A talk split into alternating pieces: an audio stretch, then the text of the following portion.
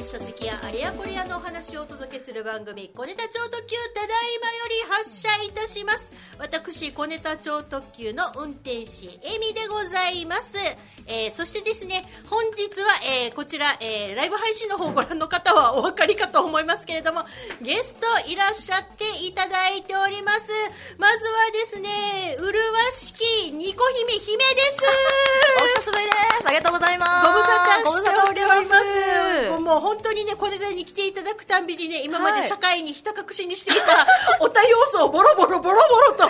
本当ですもう、ねなんかここですごいいろんなものを出してる気がする。ね、もうコナンのね安室の女であることももうカミングアウトしちゃったのでねもうあとあと隠された部分はねほんのわずかというところでしょうかあ、そう、そう、そうですね。そういうことにしときたいと思います。そしてですね、えーいつもいつもこの番組にあの深き BL の世界をいざなってくださってる、えー、ニビーロ様に来ていただいてますすいません、すいません、すいません。あのニビーロ様もですね私の知る範囲ではあの50代男性が複数にあのニビーロ様のファンでいらっしゃって。どういうこと？初めて聞いたよ。あの私の、ね、知り合いであの、ね、後で具体的に、ね、どんな方かをお伝えしたいと思うんですけれども、はい。あの50代男性、はあ。あの非常に固い職業の方からあのニビーロさんは次はいつまでいつ出るんだっていうどういうこと？をですねすいません、ありがとうございます。聞かれたりしてるどので。どこのポイントそれ？何？そういう皆様方、えー待望の本日は私たち3人、えーまあまあざっくりくくると太田女子がわちゃわちゃする回となりますけれども、はいはいすいませんね、いつもね。皆様はい。楽しんでいただければと思います、小ネタ超特急はラジオ以外にもさまざまな方法でお聞きいただけます。YouTube ライブそして、えーツイキャス、えー後からじっくり聞きたいわという方は YouTube とポッドキャスティングで配信しております。いつでもそして世界中のどこからでも小ネタ超特急をお楽しみいただけますので皆様ぜひぜひチェックしてみてください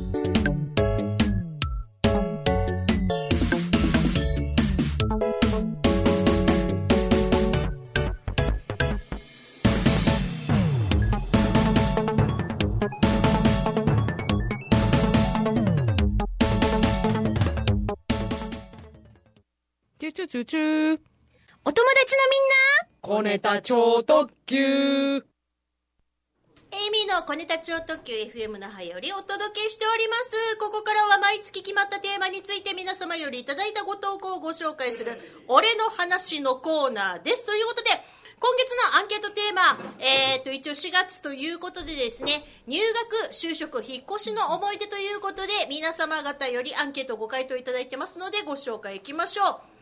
まずはじめには、えーこちら、ラジオネーム、ラッキー川村さんです。ありがとうございます。ありがとうございます。初めての引っ越しの時ガス水道電気の手続き全然できていなかった焦ったスマホで調べてすぐに手続きをしに行きました親から離れて初めてこういう手続きとかするのすごく新鮮だったし大人になったと思いました引っ越しは人を成長させると思うそれから2回引っ越しをしたけれど相変わらず水道ガス電気はいつも忘れててもう うっかりさんかうん慌てて。手続きしました。僕はあんまり成長してなかったようだ。今は嫁がしてくれてますってのろけかよみたいな感じなんですけれども。いいのろけじゃん。いいのろけですけれども、ね、ナイスのろけ。うん。いやでもさなんか私ね中学とかの卒業までにガス水道電気の手続きのやり方とかってなんか家庭科の時間とかに履修させてほしかった。ああ、あーわかります。なんかそういうの義務教育でやってほしい。そうそう。私ねなんだっけあのー割といろんな人に言ってるんだけど、まあ、そういうのとあとなんだっけ国に払わなきゃいけない税金ともらえるお金の話。大事大事大事大事。あの家賃が払えなくなった時にあの何ヶ月間だっけあの、うん。家賃保証してくれたりとかっていうのとかいっぱいねあの補助のもらえる方のお金と払わなきゃいけないお金っていうのの,、ん。あのその話とかを、ん。私たち一切せずにいきなり社会、そうですよね。うん。まあそうね。行く。形になるじゃない、だからここら辺とかあとなんだっけ失業保険の手続きの仕方とか、ね、どういう条件を満たしたらもらえるのかとかって教わらずに来てるから、なんか高校外でやってほしいですね。あの、あとね、銀行口座の開き方とか、口座のほら、い普通預金とかいろんなのがあるじゃないですか。ああいう、なんなんですか、銀行のこの口座の、あの、区別とか、そうそうそうそう。何が必要なのかとか、そうそう。あと印鑑とかも、日本印鑑社会じゃないですか。銀行員実印とかそう。ああいうのもやってほしいです正直。あの印鑑登録証とかねあのマイナンバーの話とかさ 何にも学ばずに来ちゃってるじゃん。で私あのなんだっけたまたまなのかもしれないけど銀行口座開きに行ったらあのマイナンバーを聞かれて、あの、昔マイナンバーいらなかったじゃん。昔っていうか、まあ、あの、マイナンバーが、こうね振り分けられた後も、マイナンバーってね、そんな銀行口座の開設に必要なかったのに、今必要じゃん。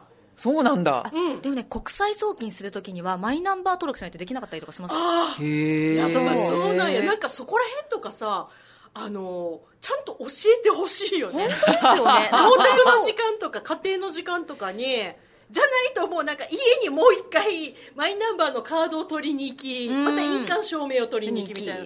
ああいうなんか無駄な時間をね手間を。わかるわかる。なんかね。マイナンバー配られてからさね口座作ることなんかなかったからさ今すげえ勉強になったよ。ありがとう。いやいやたまたまたまたま本当に行ったらえマイナマイナンバーカードお持ちですかみたいな聞かれてはあみたいな、うん。これで一回家に取りに帰ったのねうおーめんどくせえって思いながらまあまあまあそういうことで。でもねやっぱり社会に出て一人暮らしは初めてね初めて知ること、かつあの生きていかなきゃいけない上で大切な知恵ってねなかなか学校で教わってないのでね。こういうのちょっとねあの教わあの教えてくれあの就職ガイダンスみたいな時間とかにさ進学ガイダンスとかみたいな時間に。あでもあれじゃないの？最近はあの総合学習の時間にその家計簿の付け方とか10年のいやなんか 10, 10裏山年後の自分がどうなってるかみたいなその人形せ、えー、と人生設計の話とかうん。みたいなのもやるところはあるんじゃないの？あじゃあそういうところでねうん。もう教えてくれてるといいなと思いますね。じゃないとね実際ね現場でねいきなり戸惑うことが、ね、結構あるので、ね、あったあったあった。うん。うん。なので、ね、今からねあのちょうど今学生さんとかで、まあ、そういうことねうん。親御さんとかに聞いたらね大体皆さんご存知かと思うのでちょっとねそういうのを自分の中に知識としてストックしておくのいいかと思います。続きましてはこちら貞吉さんです。ありがとうございます。ありがとうございます。第一志望の大学が不合格になり第二志望の某東北の大学に進学し最初はうつうつとしていましたが、行った大学で出会った友達は本当にいいやつばっかりで、しかもその土地の飯はうまいし東北ね。うん。その後結婚して妻となった女性と出会ったのも大学でした。震災の時にも一人暮らしだった俺は友達や周りに本当に支えてもらえた。まだその時の恩を返しきれてません第一志望の大学に行ってたら全く違った人生だったと思いますが今の自分の状況では第二志望の大学に行ったことで本当に幸せな日々を歩めているので第一志望落ちて人生終わったとか思ってる学生さんいたらそんなことねえよって背中を押してやりたいです。大学卒業から10年経過しましたがそのまま東北に住み続けてます。あ東北からなんですね。じゃあねどありがとうございます。すごいね。ありがたいですね。ありがたいね。YouTube とかでねご覧いただいてるそして先ほどに続いて嫁自慢が来てる。そうそう嫁自慢がねなんだろうねね。この嫁自慢続き。それだけこの土地が自分に合ってるんだと思います、んなんかまとまりなくてすいませんということですがいやいいやいやね全然全然いい話だよ。ねありがとうございます。あでもそうだよね。あの第一志望に行けないことイコール負けとかってやっぱりね、思うあー思いがちな、ね。あの、ね。現役学生さんとかもいるかもしれないし今ねちょうどその第二志望の方にあの進学っていうかもう入学手続きしたね。あの、うんうんうん。大学1年生の子たちもいると思いますけれども、なんて言えばいいの？あのその土地その土地でね自分の人生ってやっぱりそうですね。もう気の持ちようでどんどんどんどん楽しく生きていけるしね。年の学生は大変だねそうですよね。だってそうそう。授業始まるかどうか分かんないだからまあすでにでしょ結構もう大学こう5月以降とかねなってそうそうそう。なかなんんか神奈川大学はなんかあの前期はもう全く授業は全そうそう部オンラそうそう。なんかインみたいな。いきなり前期？いきなりあそうそうそう学校通さっきネッうのは後期からってね。そうそうそうそう。うん話を聞いて。うん。やうん。ネット授業についてはあそうそうの後日そうそうそう発表しますみたいな。うわー辛い。でもほらなんだっけあの東京とかがそのねあのなんだっけあの緊急事態宣言になって、結局入寮してた子たちが地元にも帰れないみたいな感じで、でも授業は大学でなくてオンラインだから、うん。なんか俺ずっと一人暮らしで寮のご飯の時間だけ、うん。若干どう同じ大学生らしい人の顔を見ながら食べてるみたいなうん。人もいっぱいいるらしいので特にね沖縄からねその内地の大学行かれた方ってねまああのよっぽどのことがない限りね皆さん初めての内地の生活の体験でしょうからってなるとね不安に思ってる方結構いると思うんですけどいやでもなんかねあの逆に言うと私もうこの事態が一世代に一回あるかないかの事態だなって思うとやっぱこれを克明に自分の中に記憶しておきたいっていう気持ちもあるのでそそううね。生活者の立場でうん。この事態を見るっていう機会が多分ね一世代に一回あるかないかじゃない、そうだよね。多分日本に非常事態宣言が出たのって2世代前ぐらいの話でしょ、うんそう戦時下の話になるから、ってなるとすごい私ある意味すごい貴重なところっていうか、まあ、貴重な時間軸に自分が今いるんだなと思って、うんまあでもねあの鬱屈した気持ちじゃなくてねあの楽しくあのもし第一志望落ちて第二志望なんだけどなーって思いながらね入学した方も絶対にね楽しい人生がそこから先開けてると思うので頑張ってください、頑張れ。ろうぜ。ということで。続きましてはラジオネームミーツージャクソンさんです。ありがとうございます。ありがとうございます僕が学校を出て胸を張って就職したところはとあるメーカーの下請けでした。ブラックでした、おう。忙しくて早朝から終電までが当たり前。きついね。終電まではきついね。うんそれはえぐい。休みの日にも連絡が来ます。いや返信が遅れると翌日怒鳴られる。よ当たり前ですが体を壊します。それでも人が足りないからと出勤。これが当たり前だと思ってたからやばかったです友達が止めてくれていろいろなことがありましたが退職することができてよかったです。本当よかった。よかった。今は自営業なので確かに大変ですが、えー大変の質が違うし、あのきつさに比べたらまだ踏ん張れますね友達は大事ですねということでね。それ書き込んでくれたんいつだろうね。ねえ。いやもうねなんかけ結構これねあのなんだっけアンケートの募集の枠アップして最初の頃だから先月そっか頑張ろうね一緒に。自営にみんな業頑張ろう。我我ら全員自営業やねんねそうだ今日そうだ。スタジオにいる全員ね。そうだそうみんなだ自営業ですからみんねな自営業やねん。でそうだ。それそれなりにみんなねもう3月4月そして5月の見通し、はい。えらいこっちゃなんですけれどもミッツ・ジャクソンさんねもうあのそのねブラックを乗り越えたっていうね経験が一つ終わりだと思うので、まあねここでね自営業皆さんねあ本当に日本全国の皆さん踏ん張りどころだと思いますのでみんな頑張っていこう!行こう!していこう!はいということで続きましてはラジオネームピーちゃんさんです。ありがとうございありますがとうございます福岡の学校に行くために引っ越しします。あこれおー。3月の書き込みだ。おうお福岡。福岡。初めての一人暮らしです。大丈夫かな？ピーちゃん今どうしてるかな？超楽しみ。でも準備が大変です。部屋がそんなに大きくないのでできるだけ最小限で荷物を送るのですが荷造りしてるとあれとかこれとか持っていこうという気持ちになってしまって増えてしまいます。お母さんに怒られてます 週明けいよいよ福岡に行きます。この時にね書き込みの時今いろどうしてんだろう。ねアドバイスをいろんな人からもらうのですが一人暮らしで一番気をつけないといけないことを教えてくださいということで、まあ、今ね本当にね気をつけなきゃいけないことだらけだと思うんだけれども そうね。あのねピーちゃんさんあの女の子かな文面からすると女の子かなっていう感じなのであのとりあえずあの自宅がバレないようにする。全方面で それ。めっちゃ大事。大事。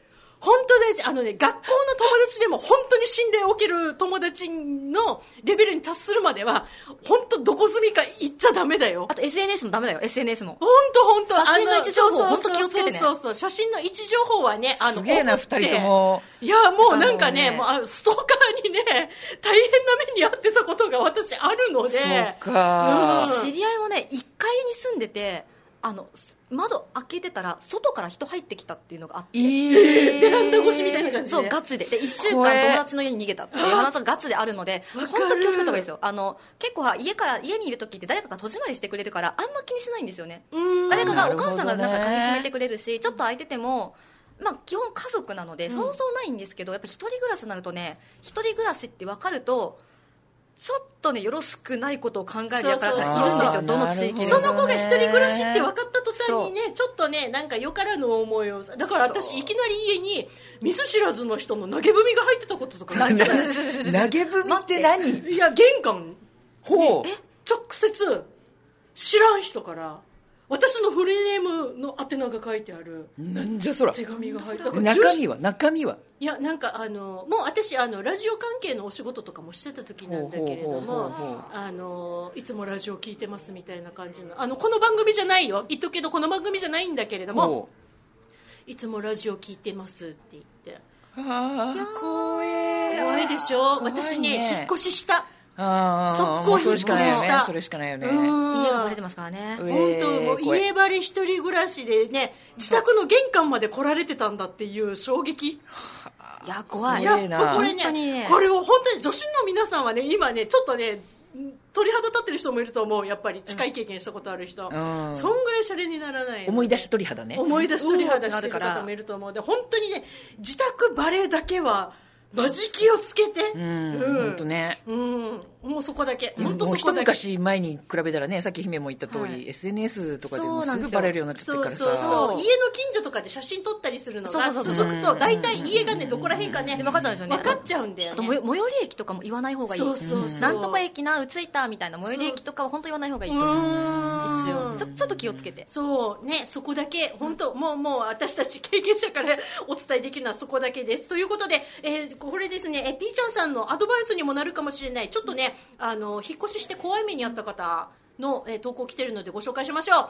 こちら三振のバナーさんです。ありがとうございます。ありがとうございます。きっと投稿されてるのは感動する話ばかりだと思いますけれどちょっと怖い話もします。私が引っ越した初日にまだ誰にも新しい住所を伝えてないし新しい住所で買い物とかも全然したことないのに夜に配達の人が来ました。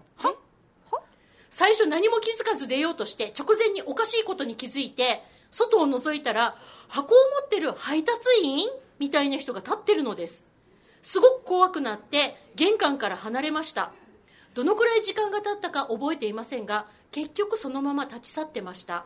超怖かったですそれから大家さんと一緒え大家さんと警察に一応行ったのですが何もしてもらえなかったので知らない土地に引っ越して一人暮らしをする人はマジで気をつけた方がいいほうです。夜に配達が来たんだそれは怖え待って待なって待って背筋が今ちょっとゾクゾね、クした、今度ね箱持ってきてる人に対するなんかうあの配達に来たんだなっていう前提の思い込み結構気をつけないとだよね。うん開けちゃいますからね。あれじゃないあれじゃないの？あのああの子これ忘れてたわとかってお母さんがこう後で送ってくれたとか、ね。そういうわけでもないの？ね、再配達は来なかったしあーのそれは不在票が入ってなかったってことだから。それは怖えな。ね。箱に何が入ってたのやらっていうねね。ことを考えると。夜にねしかもねうわー来るっていうのはねドアチェーンしてても怖いもんね、うん。やっぱねそれは怖え怖い。え？ーみたいな感じになるので本当これもね気をつけていただきたい。いやあのだあの男子も気をつけた方がいいとは思うよ。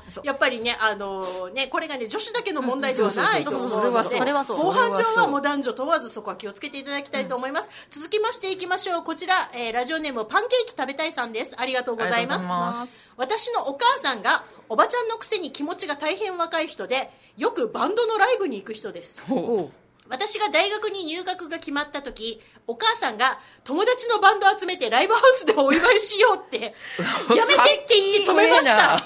いいな。あやってほしい。大学入学フェスだったんだ。ややってたらね。超恥ずかしいです。それ最高やないですか、やってほしいわ。めちゃめちゃそんなお母さんが引っ越しをする時泣いていました。びっくりしたけど私も泣きましたお母さんが、えー今は前より老けたけど相変わらずライブが好きです。コロナでライブが中止になって悔しがる LINE ばっかり届きます。早く落ち着いてお母さんがライブに行けるようになるといいなと思います。その時は私も久しぶりに一緒にライブに行きたいです。ということで。まあでもねあのね私たちがねあの近しいところで言うとさあのアニメのイベントとかゲームのイベントとかもことごとく中止になってるじゃない、はい。そうね。ね。えでなんだっけあのー昨日私も知ったんだけどあのゲームの審査機構のセロがはい。あのゴールデンウィーク明けまで審査を止めるらしいので新規のゲームのレーティングができないから発売できないのよ、えーマジですか？それすごいね。うん。はえセロってあのオンライン会議できないの？って思ったんだけど。え本当ですね、うん、セロがゴールデンウィーク明けまで審査を止めるっていうことはそこで出して夏とかに、夏とか、あのーなんだっけ春の後半に出そうとしてたところなんかは、どうどうすんのみたいな。出せないじゃんレーティングされてないもの日本の国内で発売できないのでちょっとゲーム業界もこれどびっくりみたいな感じのニュース。ね、うん、やっっぱそういう影響あるんやなということで続きまして太郎ちゃん投稿来てます。おありがとうございます、えー4月は新しい場所でうまくやっていけるか心配になっちゃう時期ですね。私自身は3回くらい引っ越しの経験があります。個人的に一番最初に用意した方がいいのはカーテンとトイレットペーパーだということを学びましたよ カーテンがない状態っていうのは、ご近所に窓から家の中身が全部見えてる状態なもんで、寝るとき大変落ち着かなかったことを思い出しました。やばかったっす。トイレットペーパーはもうコンビニに慌てて買いに行きました。こういうことは経験して初めて学ぶものですね、ということで。太郎ちゃん面白すぎるわかりみが深いあ私ね、カーテンはとりあえず窓のサイズをあのあ新居に入るところにあのメジャー持ってって最初にまずやるの私。へうん。ーであの引っ越し前にあのもうあの準備が済んでる状態にしていく。ん。間に合わなかったら旧宅で使ってたとりあえずやつをはいはいはいはい。持ってってかけるっていう。うんうんうんなんかあのずいぶん前の話だけどあの話飛ぶけど吉川晃司さんがマンション引っ越した時に、うん。カーテンのこと全然忘れててほでなんか窓のサイズがオーダーカーテンかなんかで納品にすごい時間がかかるやつだったの。そりゃ広いというかね、あうん。のでかい窓なんでしょうよ。そそそあでもう別にそんなに重要だと思ってなくて普通に風呂上がりにはあノーパンで、はあ 部屋の中うろうろしてたけど、はああのリアルに今考えてたらあの向かい側のマンションから全裸見えてたよねって テレビでお話しされてて おう吉川晃司兄貴の風呂上がり全裸見れた人超ラッキーじゃんみたいそな。れすごいねねえ超ラッキーですねね、超ラッキーだけどね、あの、恐喝とかにね、至らなくてよかった。あの、ね、あのそこら辺のね、リテラシーが高い方がお迎えでよかったねっていう話なんですけど、今だったらね、もう SNS でえらいことになりますからね。大盛り上がりです大よ盛り上がりですよ。もう、もうそこスクショですよ。拡散されてますからねスクショスクショしますよ。ということで。はい、こちら最後のご投稿いきましょう。山田温泉さんです。ありがとうございますありがとうご。ざいます今年は入学も就職も大変なことになってますね早く収まってほしいです忘れられないのが仕事のために地元から東京に引っ越した翌日あの東北の震災で地震がすごかったことですあ翌日だったんだ地震があまりない地域で生まれ育った私は怖くて泣きながらスマホで情報を知るためにツイッターや掲示板を見てました。そこにはいろいろな情報を出してくれる個人の人励まし合ってる人たちの温かい言葉でした。もちろん嫌なことも目にしましたがこんな人もいるんだと目から鱗が落ちました。こういう時って正しくても間違っててもいろんな情報があふれるからなるべく距離を取りながら自分にとって心が乱されないものを見て聞きたいですね。今年は入学も就職も混乱してるから見てて辛いです。早く収まってみんなが無事に仕事や学校に行けますようにということで。本当だね。ねねそうだよね。今もねちょっと私ねあのツイッターとかをちょっと見る回数をわざと減らしててやっぱりね、うん。あーあの情報が玉石混交だっていうだよね。のと、なんて言えばいいのかな。あのいきなりあの瞬間湯沸かし器的なあのガッっていうなんか熱さとか怒りで投稿してる方のが直接つながってなくても拡散されて自分の目に偶然うっかり入ってしまうっていうところがあるのでだから私そういう時のあの SNS SNS の心の避難先としてはインスタグラムに逃げるんですよ。ああなるほど、ね、あのインスタの方になんか好きなアーティストさんとかあとなんか好きなあのテイストの写真を撮る写真家さんとかのフォローはもうあのインスタでやってるのでそっちの方でこうなんかね犬の写真を見たり なんかねあのアルプスの山岳風景の写真を見たりなどし心をちょっと癒すみたいなところが。なんかねオランダかどっかのうん。美術館の公式のインスタかなんかで、うん。この世界の名画をこううん。真似した写真をこう世界の名画とこう自分たちで撮った、お家で撮った写真をこう並べてあげるっていうのが、うんずっと流れててそれがねむちゃくちゃ面白いの、あそれちょっと探すわ私。うん、あ後で教えるよ、うん、教えてうん。教えて。なんかそう見たい。そういうのそうそうでそうそう。なんかちょっと心を潤わいいよせたいねっていうかなんか教なんかもう育効果も高いしさ、うん。お家でみんなでこう夢中になれる。そう。うん。大事大事。なんかすごくいいでうん。すよ、だから逆に言うとあのなんだっけその情報とかもちょっとあえてね自分のためにシャットダウンして、うん。なんか全然違うことをやってみたりとかっていう、なんか新しいことを知ったりあの学んだりとかあの、うん。始めてみる機会にもなると思うので、特にあの今ね自宅待機とかその学校が休校とかっていうね、うん。このまとまった時間があるんだったらこのまとまった時間にしかできないような例えば趣味とそうか、ねまあぶっちゃけねあのアニメの一気見とかも含めてなんですけれども。本も結構売れてるらしいねそうそうね書店さんのね本の売り上げもねうんあの上がってるみたいなのでやっぱそういうのにね触れる機会っていうのをねあの時間もしっかりとってねあの読みたいっていう作品にチャレンジするなら逆に今かなっていう感じでございます。ということであの実はね先月のこのラジオでねアンケートの投稿をした時にもうコロナはちょっと始まってたんだよ。そうね。はいね。でその時にあの来月のオンエアの時コロナどうかなって書いてたんだけどまさかねこのような事態になってるとはその時は思わず。そして来月もですね無事に私たち、えー、小ネタ超特急の生放送ができることを望みながら、えー。次回のアンケートテーマを気をつけよう。できるように頑張ろう、はい、頑張ろう、えーアンケートテーマ発表いたします、えーまあ、今話しました通りご自宅で過ごす時間が大変多いかと思います。そこで皆様方にアンケートテーマ、えー今家で何して過ごしてますか？です。はい、まああのー例えばねこのゲーム今やってますとかねこのアニメ一気見してますこのドラマ一気見してますとかあとねこんなことをやってますとかあと普段なかなか時間取れないこんな趣味をやってますとかっていうね情報をぜひぜひ皆さんあの全員で楽しんでること。ね。あのオタクネタだけじゃなくても洗濯そうそうとかそうそうそう。掃除とそうそう。かあとなんだっけ、こんな時しか裁縫であのミシンとか布を広げられないっていう人もいるので、やっぱそういうところでね皆さんねどうやってね自宅で楽しく過ごしてるのかねこれみんなで共有してねちょっと楽しい時間過ごせたらと思います。えー引きこもるだけで私たちですよ。今引きこもるだけで人生にあ人生じゃない人類に貢献できるまたとない機会でございます。いいよね。もともと引きこもりからしたらもと最もと引き高だよね。こもりなんだけど我々全員一人一人が人類のヒーローヒロインになれるチャンスなんですよ。引きこもってるだけで私たち人類に貢献できます。みんなで自宅で楽しき楽しく引きこもって、えー新型コロナに勝ちましょうということで次回はですね5月13日の水曜日にオンエアの予定でございます後ほど番組ブログの方にアンケート募集の枠アップしますということで、えー小ネタ超特急俺の話のコーナーでした Your radio station.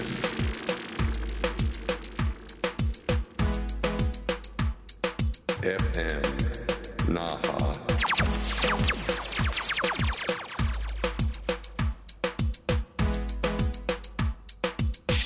78.0.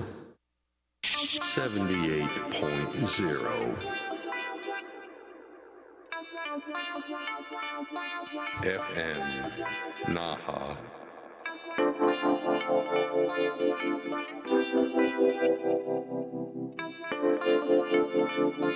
Your radio station.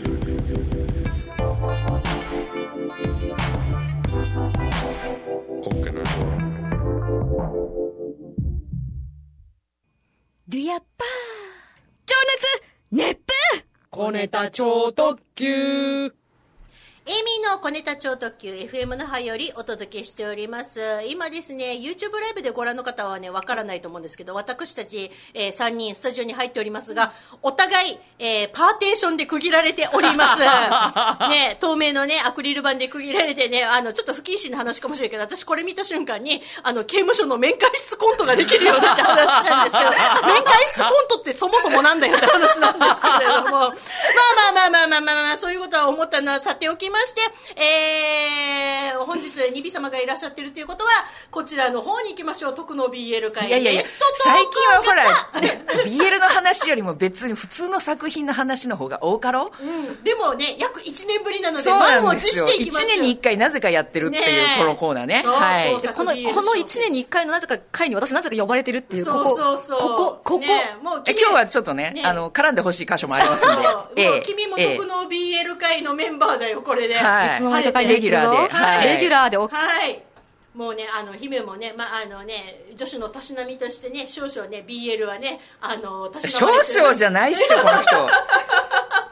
ダメっしょこの人もうガチで。ガチでもう BL 家で。いやいやいやいやいやいやいやニビ先輩にはかないませんから本当いや私読むだけだから。書かないから。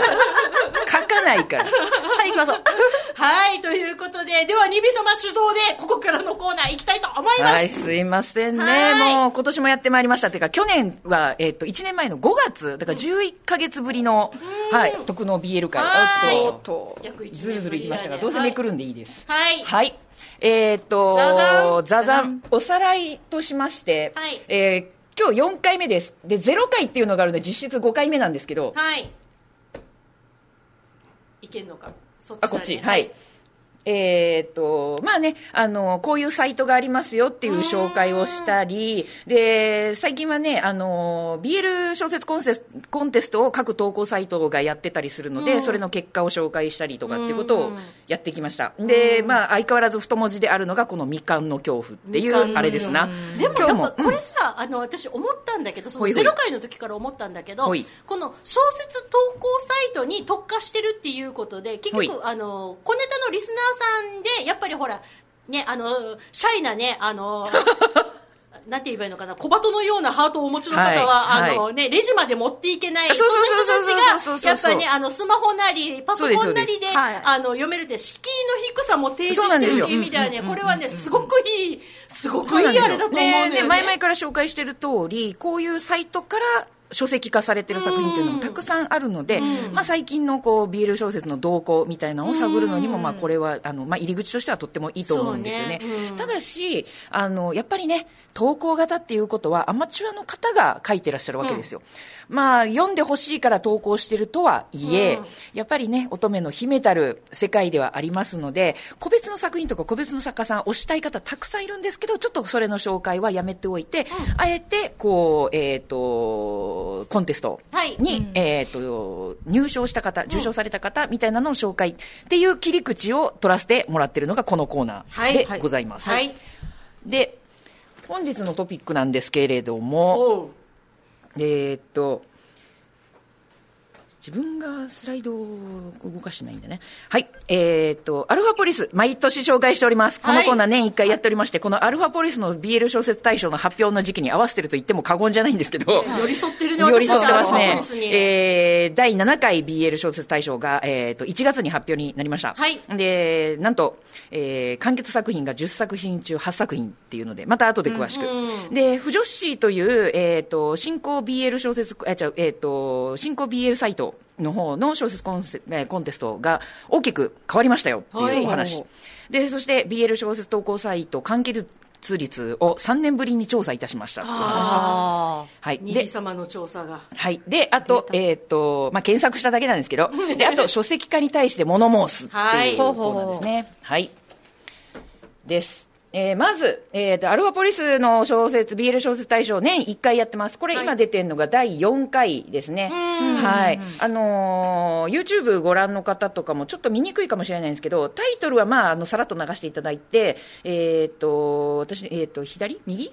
右端か。右端に書いてある、こう、未完とか完結とかっていうね、うんうんこれをちょっと注目していただきたいんですけれども、赤文にえー、と第4回、はいこの時はですね、えー、と半分ぐらいが未完の作品が受賞しとるんですよ。そうねみかんが多かったねそうそうそうそうそうそう。で、その後完結したやつもあったりはします。で、2005年、あ、2005年じゃねえや。えっ、と、2017年の12月ぐらいにやってたご第5回は、はいこれ、読者賞と大賞っていう上位に2つが未完で、あと、まあ、候補作、最終選考に残った作品は全部完結してましたっていう話ねツートップ。がみかんってすごいねそうそうそう。で、次。えー今6回ですね。はい6回、えーは、えーっと、なんと去年、はい全部の作品が完結してるって言って、もう私ね、やっと来たかと思ったんですよ。初の全そうなん完結だったですよね。アルファポリス、ようやく目覚めたかって思った。はい。まあ他の文学賞でありえないけどねみかんが入賞っていうのはね。はい簡単入賞。そして今年、あれ？おや？みかんが2つついております。おやおや？で、しかも、えーっと、上位3作品のうちの1つがまだみかん。おおはい。あ特別賞ね。そうそうそうそうそうそうそう。半間の竜騎士は遠鏡博に執着される。これね読んだんですよ私も もう終わってるもんだと思ってさ。あ完結してると思って読んじゃった。年もアルファポリスはちゃんと完結作品を選出してるだろうと思って読んだんですけど、はいはい。ええとこで止まっとるんですよこれが。あいやー何何それもうちょっと。あでもあの安心してください、はい。この方コンスタントに更新はされてるのでああはい完結をね見届けたいなというふうに思っております。じゃあ今いや他の作品に比べたらみかんの恐怖は少ない感じなんだ。今のところね。今のところは。いつ心が折れるか分かんないから。ああねえ。ね、昨今のね、あの、日本の現状を考えてね、あの、執筆ね、ちゃんとコンスタントに進めていただければとそう思います。なんですよ。実は去年、すごい注目してた作品っていうか、あの割となんかあの読んでほっこりした作品があったんですけど、あの今はもう全部あの全部のサイトからこう小説、もう下ろされてる方がいらっしゃって、引き上げちゃってんだ。引き上げちゃったんだよ、なんかあったんですよ。なんかあったんやね。そうでそれでちょっとね、あの私もこう、ね、最後までちゃんと見届けられるかっていうのは、ちょっとねやっぱそういう意味で心配は、なんですよ。あの、投稿小説サイトとの作品との出会いって一期一会やね。一期一会です。うん本当一期一会です。読める時に読んどいてくださいかっていう感じではありますよね。で、まあ、うん。あのーまあ、ちなみにこの、えっと、特別賞のもう一つの完結してる方、はいアーケーディア、死にたくないので英雄様を育てることにします。これ、あのームーンライトさんの方にも上がっていて、私こっちの方でもうずっと読んでたんですよ。ムーンライトで、うはい。ん、これいい作品なんで、ぜひ読んでください。推しですね。はい。推しです。この中でいくと、それともう一つは、えっとね、実はまだ読んでないんですけど、あのぜひ読みたいと思ってたのが、37歳のおっさんが戦場で女神と呼ばれる世界っていうのがあって、37タイト歳のおっルのパワーワーが、そうそうそうそう戦場で女神と呼ばれる世パ界。ワーワードしかない。これね、2016年から連載を始めてらっしゃって、もうちっくりちっくりこう更新してらっしゃって、はい、ついに完結したかみたいな感じ。これは完結してるよね。ですです。で、まあ、あのさっき紹介した今もサイトから全部こうあの、下げちゃったっていう作家さんが推してらっしゃったんですよ、あうん。あのーなので、えーとまあ、読みたいなと思ってたんですよ。で今日最後にあの紹介する作品の、えー作家さんが、えー、とこの作品を書いてらっしゃってであこの作家さんが書いてるんだったら読もうって思って、あのひっそりとこうこうなんでしょうね、あの心のブックマークをしてた。ですけど、まあ、あのこちらであの、まあ、奨励賞というかね、今年からあの候補作っていう言い方で、この最終選考残った人っていう表現するんじゃなくて、奨励賞っていう形で、えっと最終候補作に残った作品っていうのを紹介しているので、はいあのーまあ、せっかく賞をお取りになったことだし、一気に読むぞってちょっと思っているところです。でちなみにアルファボリスのこの小説大賞、第1回目は、えー、と投稿数、あのこの小説にエントリーした数っていうのが190個ぐらいしかなかったんですよね。けど、えー、と去年、第6回は547作品がエントリーしてた。今年のこの第7回、なんと1033作品もエントリーしてて、そうなんですよ、急激に伸びてるんですね。すごいね。すごいんですよ。その伸びはなかなか。そうそうそうそう。そうそうそう。うん。多分ねあの後のグラフ見たら分かるんですけどこの3年で書き手がむちゃくちゃ増えてるような気がする。はい。っていうのもちょっと,、えー、と添えて次のコーナーに行きたいと思います、はい。でその書き手を増やして頑張っているのがこの「不女子」というサイトでございます不女子。はい、2016年の9月かな、サービス開始をしたサイトなので、まだまだ歴史としては浅い新興グループに入ってくるんですね。なんですけど、えー、とその2016年9月のサービススタートから、この今日あの今日ね、ちっちゃい文字でばっかりでごめんなさいね、11月からちっちゃい、えっと、短編小説コンセコンテストっていうのをすごいコンスタントにずっと開催してきてるんですね。でしかも全部完結してないとダメっていう。おーみかんはダメ。みかんはダメ。みかんは応募できない。っていうことになってるので、これがね、不女子さんの、こう、えー投稿数を増やすのに、一役、あの、一つの、こう、力になってたんじゃないかなと。で、またこうね、あの、以前もこの、テーマ、一度紹介してるんですけど、なかなかニッチなこうテーマが多いんですよね。ねえなんかねだってさ、3回目でさ、オメガバース来てんだよ。3回目でオメガバース早くね？って早いよね3回目って何年ですかこれ？ちょっと私もで2017年の4月に開催されてるのがオメガバースオメガバース。あのーね、やっぱりあのーやっぱ私の中でパンチ力あるのが子育て子持ち？2018年6月。いやいや、42歳以上おじさまの色かっていうのもあれだし、まあ確かにね、そこね、私ね、あのね、逆にね、私の中で開いてはいけない扉の匂いがいっぱいするのね。あそうねの、なぜかというと私はカルセマニアなので。皆さんご存知の通り。そうそうそうもう隠し私はね、このね、獣人オメガバースコンテストっていう時に、こう好きな作家さん、ムーンでかなり注目してた人が受賞してたので、あのーすごい良かったんですよね。まあこんな感じでこうだらっとあって、えっ、と、大体1万字ぐらい、1万字以内完結済みであることっていうのが条件だったんですけど、この一番下の行のところ、去年の5月、ちょうど1年前、新生活コンテストっていうところから3万字以内って言ってお、ボリュームが増えたんですよ。うんうん。で次のページに行きますと、はい。ドドン。ドドン。ちゃんとこのティッシュの箱がねよいしょ。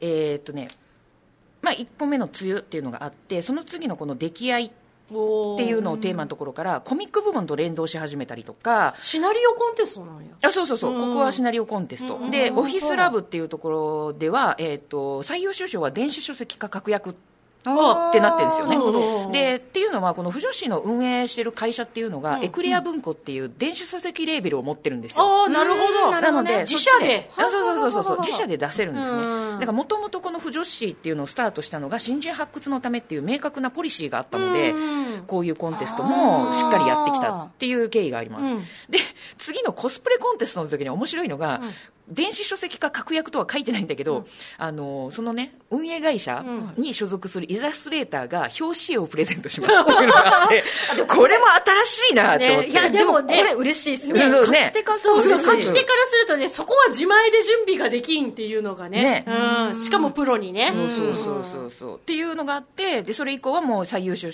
作品は電子書籍化確約。あもちろん嫌ですって言ったらやらなくてもいいんだけうん。ど一応エクレア文庫から出します。っていうことになってるんですね。でかつえーっとなんだえーっとまあ文字数も増えてるという状況の中でなんと今年の3月末締め切りつまり1月ぐらいから募集してたえーっとやつからテーマ縛りではなくって不女子小説大賞に移行したんですよ。ジャンル縛りはなし。なし。でしかも文字数が3万字から8万字。ボリューム増増えたんです完全にだから書籍化狙い。うんで今募集中の9月末締め切りの第2回は8万字から20万字っていうので、もう一冊これがっすり出すよみたいないやそうそうそうそう新書で結構百何十ページですもんねさん。8万なんでそれ分かんなあった。いやいや。ちなみにこの間書いたあなたのはなんか二次小説のあれは文字数はいくつだったの？し人間あの頑張ると書けるもんなんですよ 何万字書いたのかその口で言ってみ言ろ。卒論の2つ分ぐらいかな。長えな。なんだよそれ。リンゴ3つ分みたいな言い方すんじゃねえよ。みたいなにしても20万か。20万はなかなかね。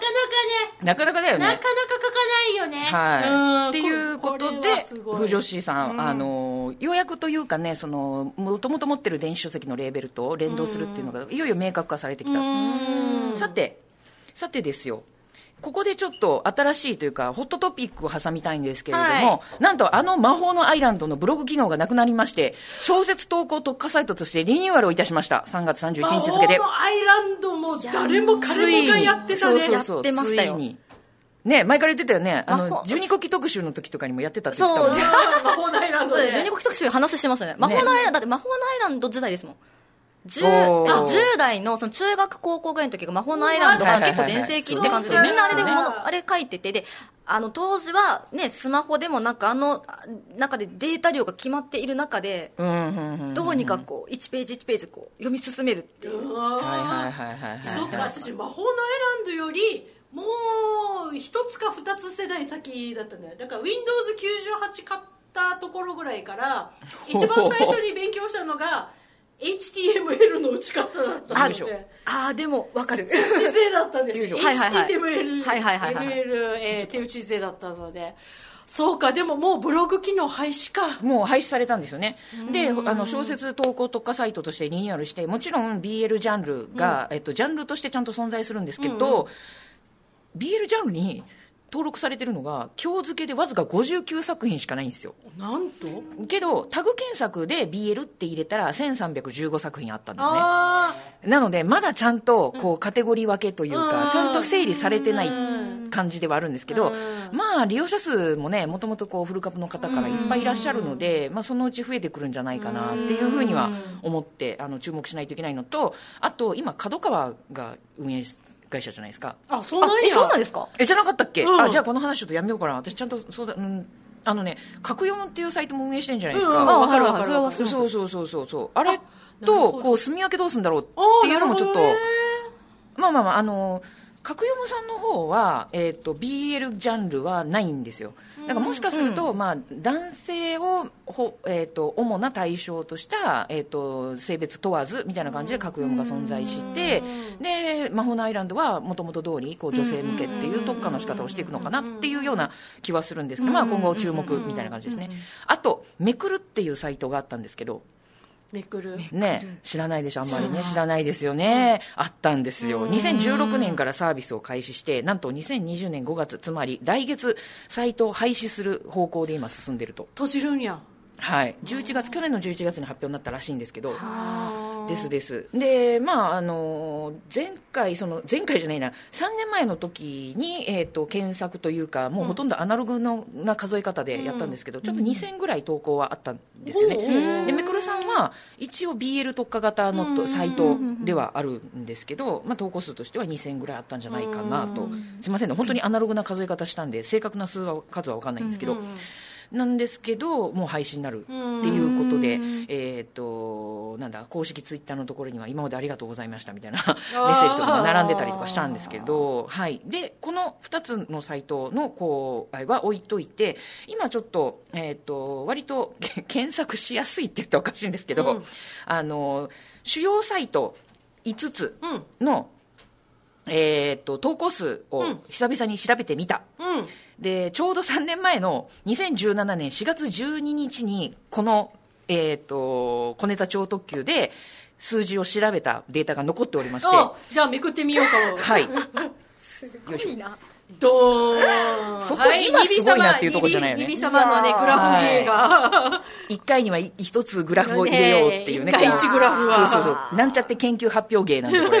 はいで、えー、といやムーンライトも私そんなにもともと数が多いから増えてねえんじゃないかなと思ったらそう3年前は1万1603作品だったのが、えー、と今日時点の検索で1万9129なのでなんだ8000作品ぐらい増えてるのかな？8000 8000弱増えてるのかな、はい、でアルファポリスも作品数増えてるんですよ。す。ごい伸びだね。結構伸びですね。1149が6151になってるからやっぱりさっきの、えー、となんだっけ、えー、と小説大賞の数で投稿数というかあのが増えてる。あー投稿じゃなないエントリー数が増えてるっていうのもここで分かるんですよ。でエブリスタがこの異常な伸び方してるのはこれちょっと実は理由があって、何、はい2018年1月にジャンルを再編成したんですよ、うん。で、はいはいはいその時に BL が正式にジャンル化した。あなるほど。それまだなかったってことですか？ということです、タグでしか検索できなかったんですけどうん、えー正式に、えー、とジャンル化したので、うん。一気にこう利用者が増えた。BL の書き手勢がね、うん。増えたっていうか、もともと潜在的にいたのも中には含まれるので、この時多分ね、私、完結率のグラフの時には結構言葉濁しながらエブリスタの紹介してるはず。で、えー、と次にポケット BL。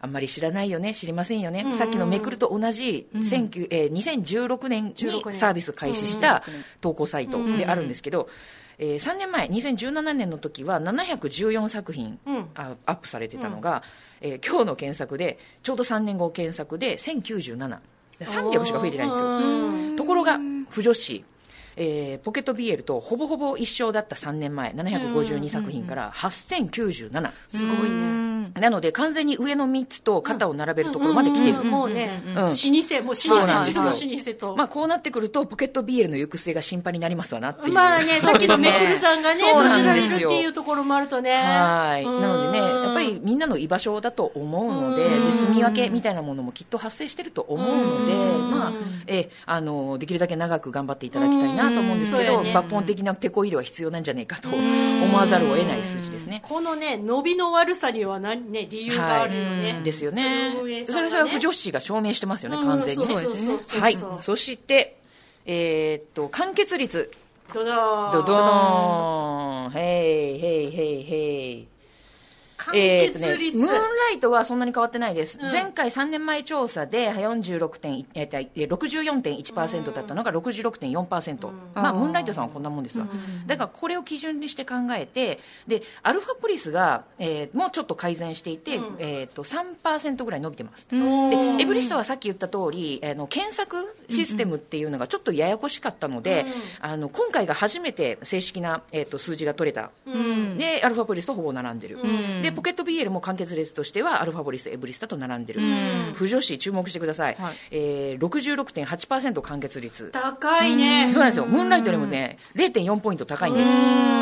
これはねやっぱりあの完結必須のコンテストの影響が絶対出てると思います。あるある絶対ある。からするとね安心安心です、ねはい、うんで不女子がこう実装するあの完結作品を、えーえーと検索できるのを実装するっていうのが、結構早かったんですよね、もちろん今はこの3つのサイト全部に、あの5つのサイト全部で備わってるんですけど、うんなので不女子はまあいろいろとこう読み手に対してのこう、ね、あの気配りみたいなのをしてるなというふうなことが伺える、えー伸び率も当たり前だなというふうに思うわけですね。